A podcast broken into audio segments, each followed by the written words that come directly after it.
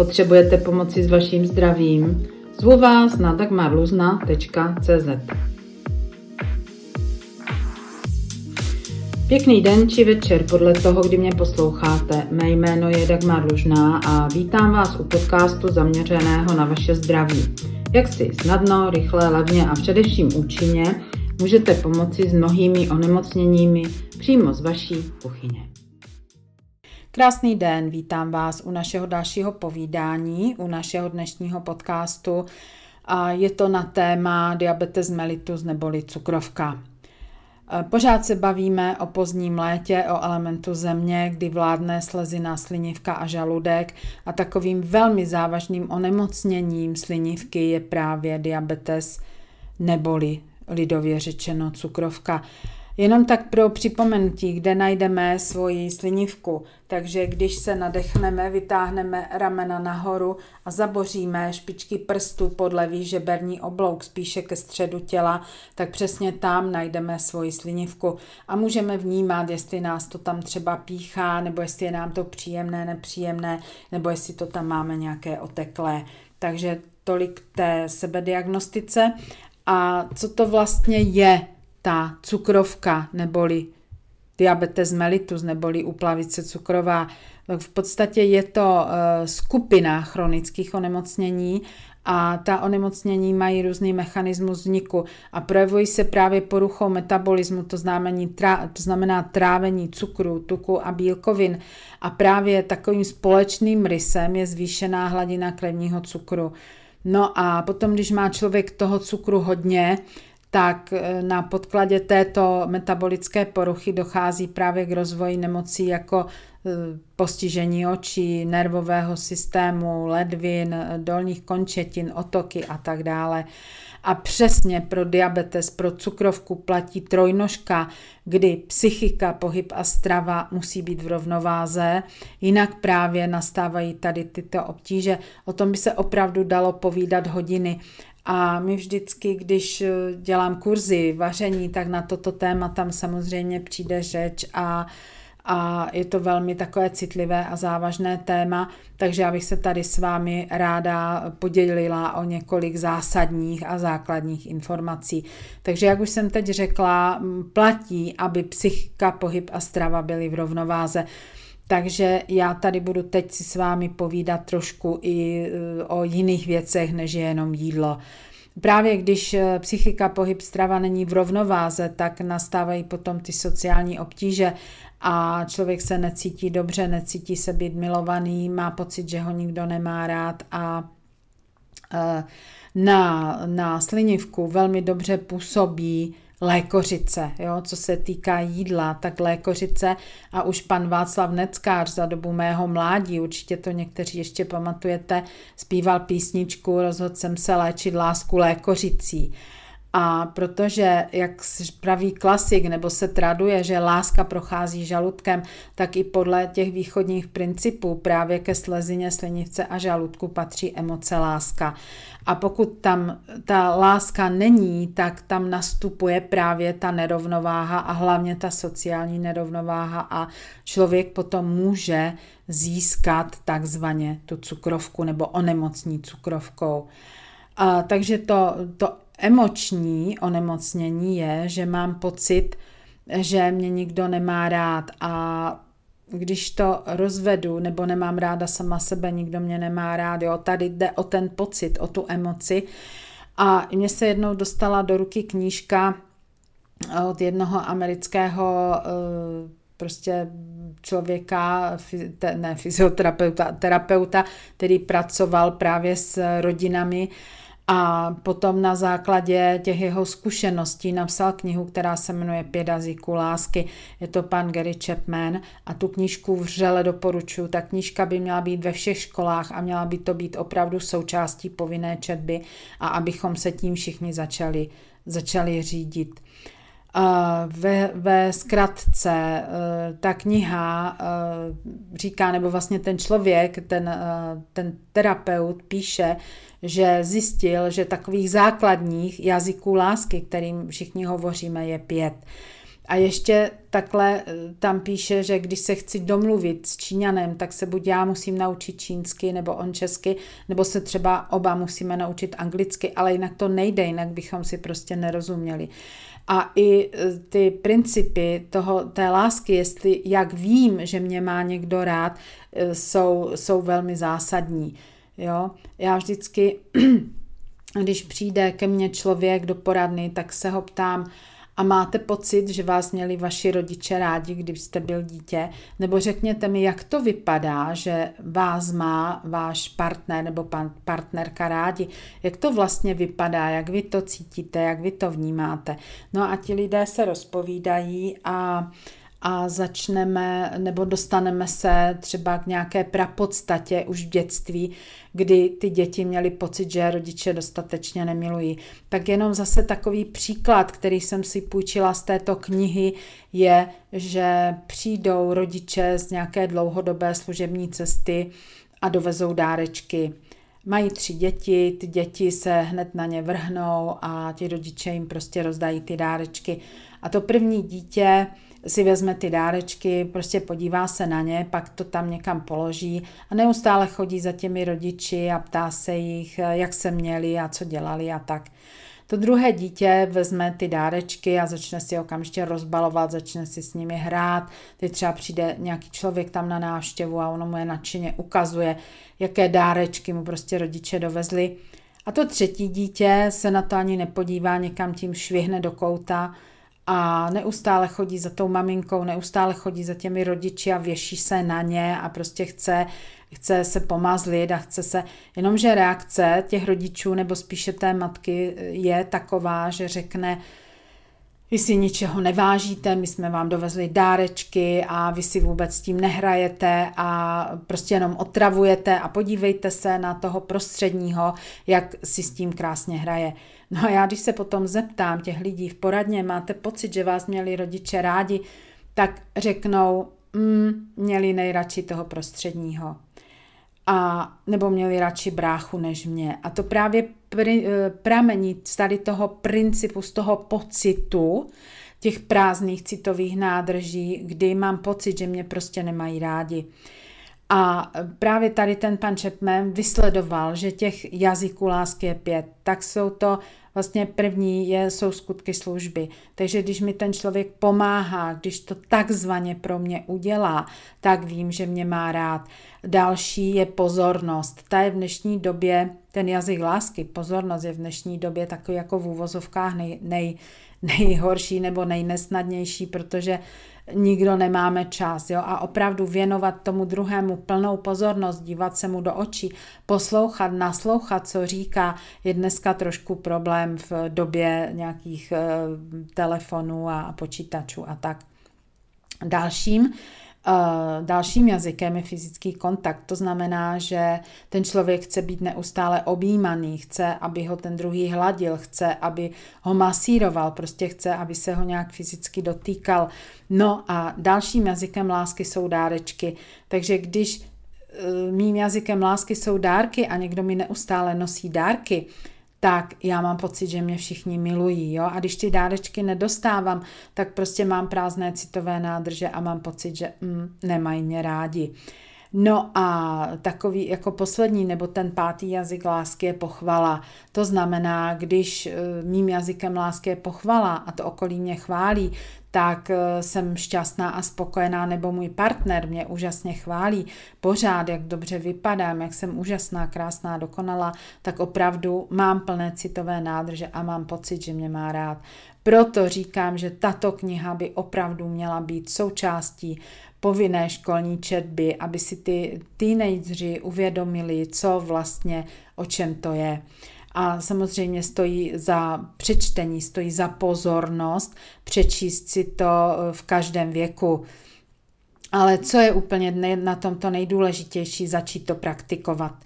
Jo, nejenom, že přijdu za tím partnerem a řeknu, hele, mým jazykem lásky jsou dárečky, tak teď mi budeš nosit dárečky, no tak to by asi takhle nefungovalo, ale spíše je to obráceně o tom, že já pozoruju svého partnera, samozřejmě pokud chci změnit vztah a pokud chci změnit to, to eh, vlastně lásky plné nastavení třeba v té rodině, tak pozoruju, co mu dělá dobře, jestli mu dělá dobře, já nevím, že ho třeba masíru, že ho hladím, nebo začnu mu nosit dárky, Eh, tam mi trošku, trošku potíž, pokud muž začne ženě nosit nenadále kitky, tak je známka toho, že, jo, že to zavání nějakým průšvihem.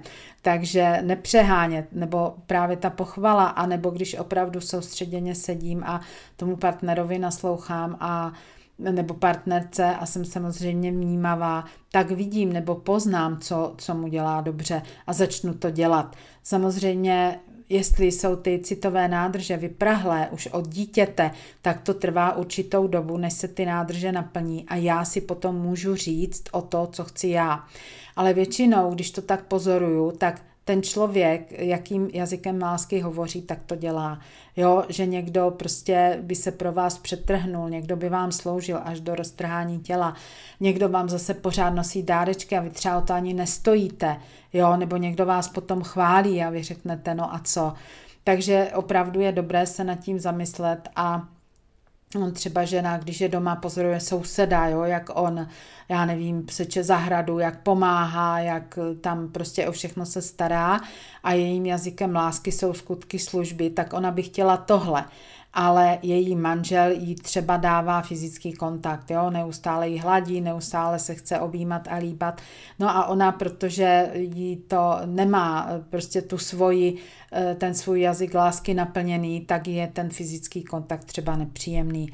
Takže já se opravdu velmi přimlouvám za přečtení této knihy, ale hlavně za, eh, za to, abyste to začali dělat, abyste to začali praktikovat a pak mi třeba dejte vědět, jak se to u vás doma změnilo.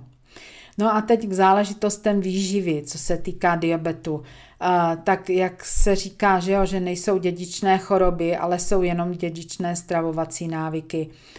A právě ten um, diabetes uh, prvního typu, to znamená, kdy ten metabolický proces celého těla vlastně totálně kolabuje a netvoří se ten inzulín, se řadí do autoimunitních chorob. A mě velmi zajímala, protože jsem to studovala hodně, tak mě zajímala kniha doktora Colina Campbella a mm, je to takzvaná čínská studie, a když se tam podíváte na výsledky těch studií a podíváte se na kapitolu společné rysy autoimunitních chorob a najdete si na straně 189 tabulku, kde je název vztah mezi konzumací kravského mléka a výskytem diabetu prvního typu v různých zemích, tak se tam můžete dočíst, že opravdu, že čím větší je konzumace kraského mléka a mléčných výrobků z něj, tím vyšší je potom výskyt diabetu prvního typu třeba u dětí od narození do 14 let. A v té tabulce také můžete vyčíst, že Japonsko má třeba tohoto onemocnění nejméně, protože se zde pořád ještě dodržuje tradiční strava a pořád eh, tam vlastně mléko, mléčné výrobky není hlavní strava každodenní. Jo, takže tady z těchto výzkumů, to byly opravdu dlouho, dlouholeté výzkumy, plyne, že opravdu nutné při této, stra, při této chorobě vynechat mléko a mléčné výrobky. Eh, je nutné to vynechat ze stravy a nahradit je přirozeně fermentovanými potravinami, jako je například kysané zelí. A právě třeba strach, že nebudete mít dostatek vápníků nebo že nebudete mít eh, dostatek eh, těch probiotických bakterií, to je vlastně mýtus, který je už dávno, dávno překonaný a už to dávno není pravda protože tady touto stravou se to dá opravdu všechno velice dobře nahradit. No a právě ten diabetes prvního typu, takzvaný, říká se mu dětský nebo náctiletý, eh, je velmi vzácně v dostupném věku. Jo? Vlastně to výskyt u těch dětí do těch 14 let. Dá se s tím pracovat, je to ale velmi individuální, chce to opravdu osobní konzultaci. Je důležité si hlídat hodnoty a umět s těma hodnotama pracovat, případně mít lékaře nebo nějakého terapeuta, který vás bude hlídat, protože právě v začátcích přechodu přechodu na stravu z toho pásma zdraví se zvyšuje glykemický index, hlavně u celozených obilovin a zelenin a tam je potřeba rapidně snižovat dávky inzulínu a s tím je právě třeba počítat. A právě ehm, ten eh, alternativní úhel pohledu na diabetes je diametrálně odlišný od pohledu klasické medicíny, kdy lékaři diabetikům běžně doporučí, já nevím, kupte si dietní šunku, jo, která je vlastně z toho energetického pohledu velmi jangující, velmi stahující pro všechny buňky, nejenom samozřejmě pro buňky slezi, eh, teda slinivky břišní, ale obsahuje velké množství soli. Jo, ty lékaři doporučí diabetikům umělá sladidla, jsou velmi nebezpečná. Sice nezvyšují takzvaně glykemický index, ale způsobují v dlouhodobém horizontu nebo i ve střednědobém horizontu rozklad a rozpad buněk v těle. A lékaři běžně doporučují, aby pacienti brali v úvahu gramáž potravin, to znamená, aby si to jídlo vážili a jedli třeba 6 až 7 krát denně v 3 hodinových intervalech. Jo, a když si to spočítáte, jak to je, tak to stejně velká většina diabetiků nedodržuje. Proč to nedodržuje? No, protože jim chybí motivace a protože ta perspektiva toho pacienta diabetika je taková, že vlastně udržet stávající stav, aby se nezhoršoval, ale ne se vyléčit. A právě ten alternativní holistický přístup apeluje na vyléčení cukrovky a také upozorňuje na to, že strava, která se doporučuje takzvaně z pásma zdraví, což jsou obiloviny, luštěniny, ryby, semínka, zelenina a ovoce z našeho pásma, že mm, vlastně, když se ten pacient nebo ten člověk takhle stravuje tady z těchto potravin, tak eh, se vlastně cukr uvolňuje do organismu pozvolna a že to není takový náraz a že ten organismus není zaplaven takovým nárazovým množstvím jednoduchých cukrů, a z, právě z těch celých e, obilných zrnce ty cukry v podstatě uvolňují postupně a dlouhodobě.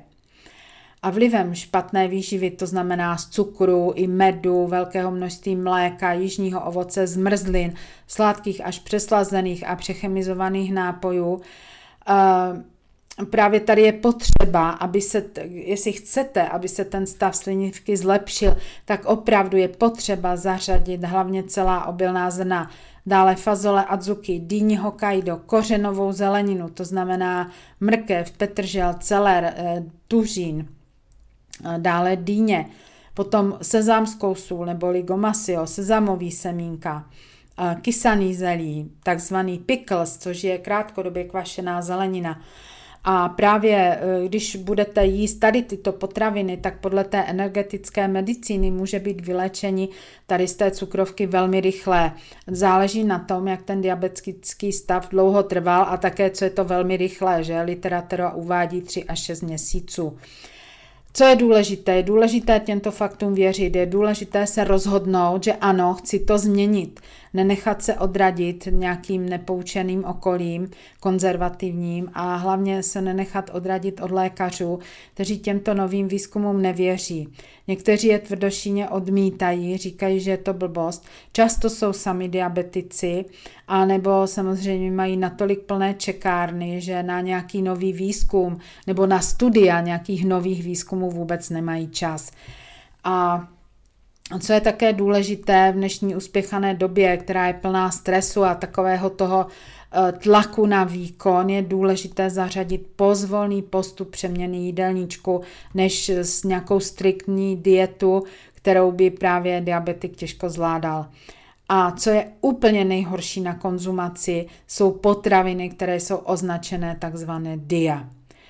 Oni sice nezvyšují glykemický index, ale zhorší vedlejší projevy diabetu a neměly by se projevovat vůbec. Co znamenají zhoršení vedlejších projevů diabetu je například vysoký krevní tlak, otékání nohou, zhoršení očí, jo, různé prostě nadváha a různé jiné záležitosti a teď v poslední době se k tomu řadí i demence. Uh, pokud eh, se budete chtít o tom poradit, eh, ráda vám s tím pomůžu, objednejte si u eh, mě konzultaci, když si najdete na webové stránky, tak marluzna.cz najdete tam takový okýnko vyskakovací, kde máte napsané objednejte si konzultaci. Co ještě dále doporučuju, sežeňte si knihu, která se jmenuje Cukrové trápení od Williama Daftyho, Je to zase člověk, který si právě vylečil diabetes, ale nejenom stravou, samozřejmě tam, byla po, tam byl pohyb a i psychika, ale je to takový výborný návod na to, jak se vlastně člověk cítí, když eh, přestane jíst cukr a přestane jíst tady ty, eh, ty potraviny, které jsou opravdu ne potraviny, ale chemický koktejl. Eh, v mé knižce Makrobiotický léčebný talíř jednička najdete eh, ukázkový jídelníček právě pro diabetes. Jsou tam recepty pro pozdní léto, klidně si ji objednejte zase na té stránce takmalužná.cz. Já jsem si tady pro vás vybrala eh, takový recept na čaj z dyňových semínek. Čaj z dýňových semínek, tak na to budete potřebovat asi litr vody, dvě polévkové lžice těch semínek z, dýního, z dýně Hokkaido, to je taková ta malá oranžová tvrdá dýně. A vždy, když tu dýni rozkrojíte, vždycky si ty semínka vyberte, nechte je usušit někde na sušičce nebo někde prostě Eh, na průvanu a skladujte si je do zásoby. Potom si vezmete dvě polévkové lžíce těch semínek, opražíte na suché pánvy, až zase začnou praskat a vonět. Můžete je nechat buď celé, nebo je nasekáte nožem, anebo je prostě tak částečně rozmixujete v mixéru. Jo? Takže potom litr vody přivedete k varu, vložíte tam ta semínka, Vaříte to asi 20 minut, sedíte a vypijete teplé nebo vlažné. A tady tento čaj je výborný právě při cukrovce a při potížích spojených s otoky nohou, hlavně kotníku nebo otoky kolem očí co velmi, velmi doporučuju, nebo eh, ta eh, tradiční výživa doporučuje dýni, a je to dýně Hokkaido, která se nazývá opravdu královnou zeleniny a je nejdůležitější léčivá zelenina právě při diabetu, při cukrovce a hlavně velmi léčivá ve spojení s jáhlama. A já mám tady pro vás recept opravdu na léčebnou dýňovou krémovou polévku a na to budete potřebovat dva hrnky na kostky nakrájené dyně Hokkaido i se slupkou, jeden hrnek na kostky nakrájené cibule nebo cibule šalotky, tři hrnky zeleninového vývaru nebo vody, potom budete potřebovat tři polévkové lžíce těch hloupaných dýňových semínek, takových těch zelených, co se dají koupit ve zdravé výživě, jednu polévkovou lžíci sojové omáčky šoju, jednu polévkovou lžíci dýňového oleje a zelenou petrželku na posyp. Dýni očistíte kartáčkem na zeleninu, použijete ji i se slupkou, rozkrojíte ji na půl, výjměte právě ta semínka a tu vlákninu, která tam je a tu můžete právě použít na zeleninový vývar. Do hrnce vložíte cibuli, dýni, zalijete troškou toho vývaru, přidáte špetku soli a dusíte na malém plameni do měka. Buď se tady tato hmota může přepasírovat přes síto, pokud je ten člověk opravdu hodně nemocný, nebo to děláte dítěti, anebo teda použijete mixér, ale pokud jste fakt nemocní, tak mixér nepoužívejte, jo? to je taková chaotická, nefajn energie. No a tu hustou přepasírovanou nebo rozmixovanou směs rozředíte vývarem do požadované hustoty, vložíte tam tadyňová semínka, přidáte sovou omáčku a vaříte ještě asi 3 minuty od doby, co polévka se začne vařit. No a nakonec tam mícháte úplně nakonec ten kvalitní dýňový olej. Uh, ještě připomínám, že tam mějte pokličku na té polívce, protože ona, když vaří, tak ráda prská, tak ať nemáte oranžovou kuchyň. No a tohle to je vyloženě uh, léčebná sladká chuť, která má tu jemnou uvolňující energii. Samozřejmě chápu, že na, na dýňovou polévku existuje miliony receptů. Pokud nejste vážně až tak nemocní, tak si můžete polévku vylepšit umeoctem, můžete jí dochutit troškou rýžové nebo sojové smetany, můžete tam přidat maličko zázvoru nebo čili, a nebo do toho úplného základu, když tu dyni dusíte, můžete přidat mrkev nebo batát, a nebo ještě si to můžete osmahnout třeba na trošce rýžového oleje. Takže osmahnete tu cibuli, dýni, mrkev a batát na trošce toho rýžového oleje, pak teprve zaléte vývarem a postupujete tak, jak jsem říkala. Jo, tady to, tato polívačka je opravdu výborná, může se podávat buď na snídani nebo na večeři, nebo jako svačina a je opravdu léčebná záležitost, dá se říct číslo jedna právě pro slezinu, slinivku a žaludek. A dalším takovým aspektem, se kterým se můžeme setkat, je takzvaná těhotenská cukrovka. A s tím máme velmi dobrou zkušenost, protože jsem tam měla spoustu mamin v té mé poradně a vím, že velmi dobře se dá ten cukr snížit čajem z fazelových hlusků, samozřejmě a upravou jídelníčku do pásma zdraví. Jo, to znamená ty obiloviny, luštěniny, semínka, ovoce, zelenina, hlavně bez mléka a mléčných výrobků, bez uzenin a červeného masa, s dostatkem ryb, dostatkem kvalitních olejů, čerstvé zeleniny. No a samozřejmě ta maminka by měla mít přiměřený pohyb, to znamená nějaké krátké procházky, třeba dvakrát, třikrát za den. Zase záleží podle možností. Jo, ten čaj se vaří dle návodu, eh, hrnek až dva denně a během týdne se ta cukrovka eh, ta cukrovka prostě ztratí, už tam není, není důvod. Jo, a já tady mám pro vás jednu, jeden takový um, jako recept nebo takový kondiment, doplněk. A je to z mé knížky Vaříme, podle, vaříme pro děti podle makrobiotických zásad. A je to v sekci strava pro těhotné a je to právě, když je ta těhotenská cukrovka. Takže je to řasa hiziky vařená s cibulí a mandlemi. Takže vy budete potřebovat asi půl hrnečku řasy hiziky v suchém stavu. Tu řasu koupíte ve zdravé výživě. Potom budete potřebovat jednu středně velkou cibuli, jednu polévkovou lžíci najemno nakrájených loupaných mandlí, anebo si rovnou koupíte takový ty sirčičky a nemusíte nic loupat a krájet. Potom vodu a jednu polévkovou lžíci sojové omáčky shoyu nebo tamary originál japonské. No, tu řasu hiziky namočíte, tak aby byla ponořená asi na 2 až 3 hodiny a počítejte s tím, že řasa hiziky zvětší svůj objem asi pětkrát.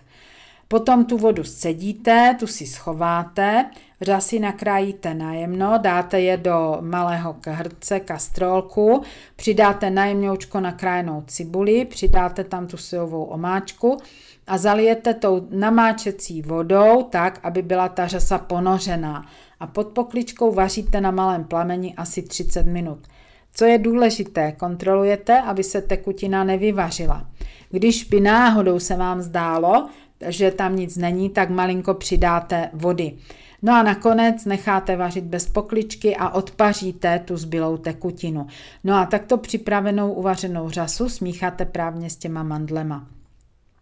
Tady tato úprava je velmi vhodná pro nastávající maminky, pro těhotné, když mají velkou chuť na sladké, právě při těhotenské cukrovce a hlavně dodá do těla přirozeně minerály.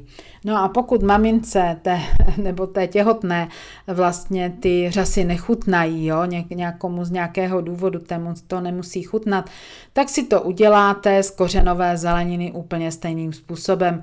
Takže si nakrájíte na kostky mrkev, petržel, celer, cibulí, případně tuřín, eh, dáte do kastrůlku, přidáte vodu, nemusíte tady nic namáčet, přidáte sojovou omáčku, zase šoju nebo tamary a té vody tam dáte jenom tak, aby to bylo ponořené a vaříte pod pokličkou do poloměka, jo? nesmí to být takové úplně rozblemclé, prostě takové naskus. No a na, nakonec to vlastně scedíte, tu vodu, ve které se to vařilo, vypijete a posypete si to mandlemi. Takže to je recept při těhotenské cukrovce. No a teď bych se ráda zastavila u diabetu druhého typu.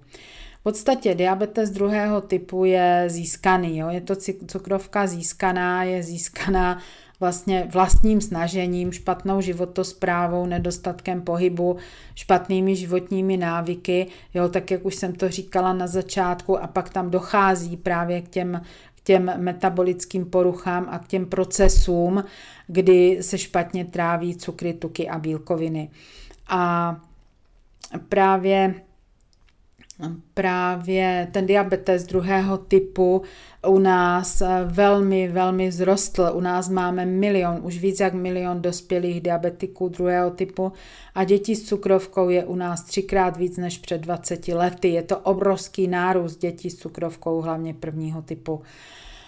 Eh, tím, se, tím že se vlastně bavíme o druhém typu, o diabetes druhého typu, tak bych jenom chtěla si ujasnit, že už je dneska překonaný mýtus nebo tvrzení, že diabetik nesmí hladovět, protože opravdu zase ty poslední studie ukazují, že opravdu na cukrovku je dobrá hladovka, hladovka zase ve smyslu jíst poloviční porce jídla nebo prostě omezit ty porce, je to nejenom hladovka, ale je to návrat plotně, kdy se začne vařit z základních surovin. A tohleto makrobiotika říká už spoustu let, že opravdu jiná cesta není, než si stouplo, eh, stoupnout plotně a vařit. Vařit jednoduchá jídla, vařit s láskou, protože když vařím s naštváním, tak prostě ta emoce do toho jídla jde a když vařím s láskou, tak prostě ta láska je v tom jídle cítit. Opravdu není jiné cesty, než vařit jednoduchá jídla, vařit s láskou, protože když vařím s naštváním, tak je lepší si dát chleba, nebo těm té rodině prostě dát chleba, láskou namazat chleba a nic neřešit. Další takový typ nebo novější typ té cukrovky je schemizace životního prostředí. E, je to v podstatě taková jako v úvozovkách novinka, a je to z toho, že v průmyslově vyrobených potravinách je koktejl chemických látek, je to v kosmetice, jo, je to v čem žiju, co nosím na sobě, je to prostě obrovská chemizace životního prostředí. Jenom se podívejte na to, eh, co máte doma přírodního. Jo, jestli je to e, prostě malba na stěnách, jestli je to koberec, jestli je to lak na dřevě, všechno je to chemie. Takže i my to, čím se obklopujeme, je v podstatě chemie. To, co nosím na sobě, jo, to je, to je ani len, ani bavlna, ale je to látka z nějakých recyklovaných PET flašek. Jo, takže tam, tam dochází k tomu, že se stane ta věc, že dochází k přerušení té hormonální regulace v těle, že ty hormonální e, mechanismy jsou přesycené, jak máme všeho moc. To tělo má inzulínu dostatek, ale ten organismus právě ztrácí citlivost na ten hormon. A nemá smysl podávat inzulín, protože tělo má všeho nadbytek a nereaguje. A v tomto případě pomůže opravdu jedině radikální změna stravy a životního stylu. Tady opravdu jiná cesta není. Vím, že někdy je to složité, že e, různé životní situace nás vedou do různých nemocí, ale samozřejmě je to jen a jen na našem osobním rozhodnutí, jak chceme žít. No a kdo klade otázky, dostává odpovědi. Takže se ptejte, hledejte a hlavně, hlavně tu změnu udělejte. Přeji vám krásné léto, plné různých dobrot z Dýně Hokkaido. Opravdu si to užijte. Náš dnešní podcast končí. Vaše péče o vaše zdraví začíná. Moji poradnu najdete na webové stránce dagmarluzna.cz. Přeji vám pěkný večer či den a pamatujte, zdraví, zdraví máte jenom jedno.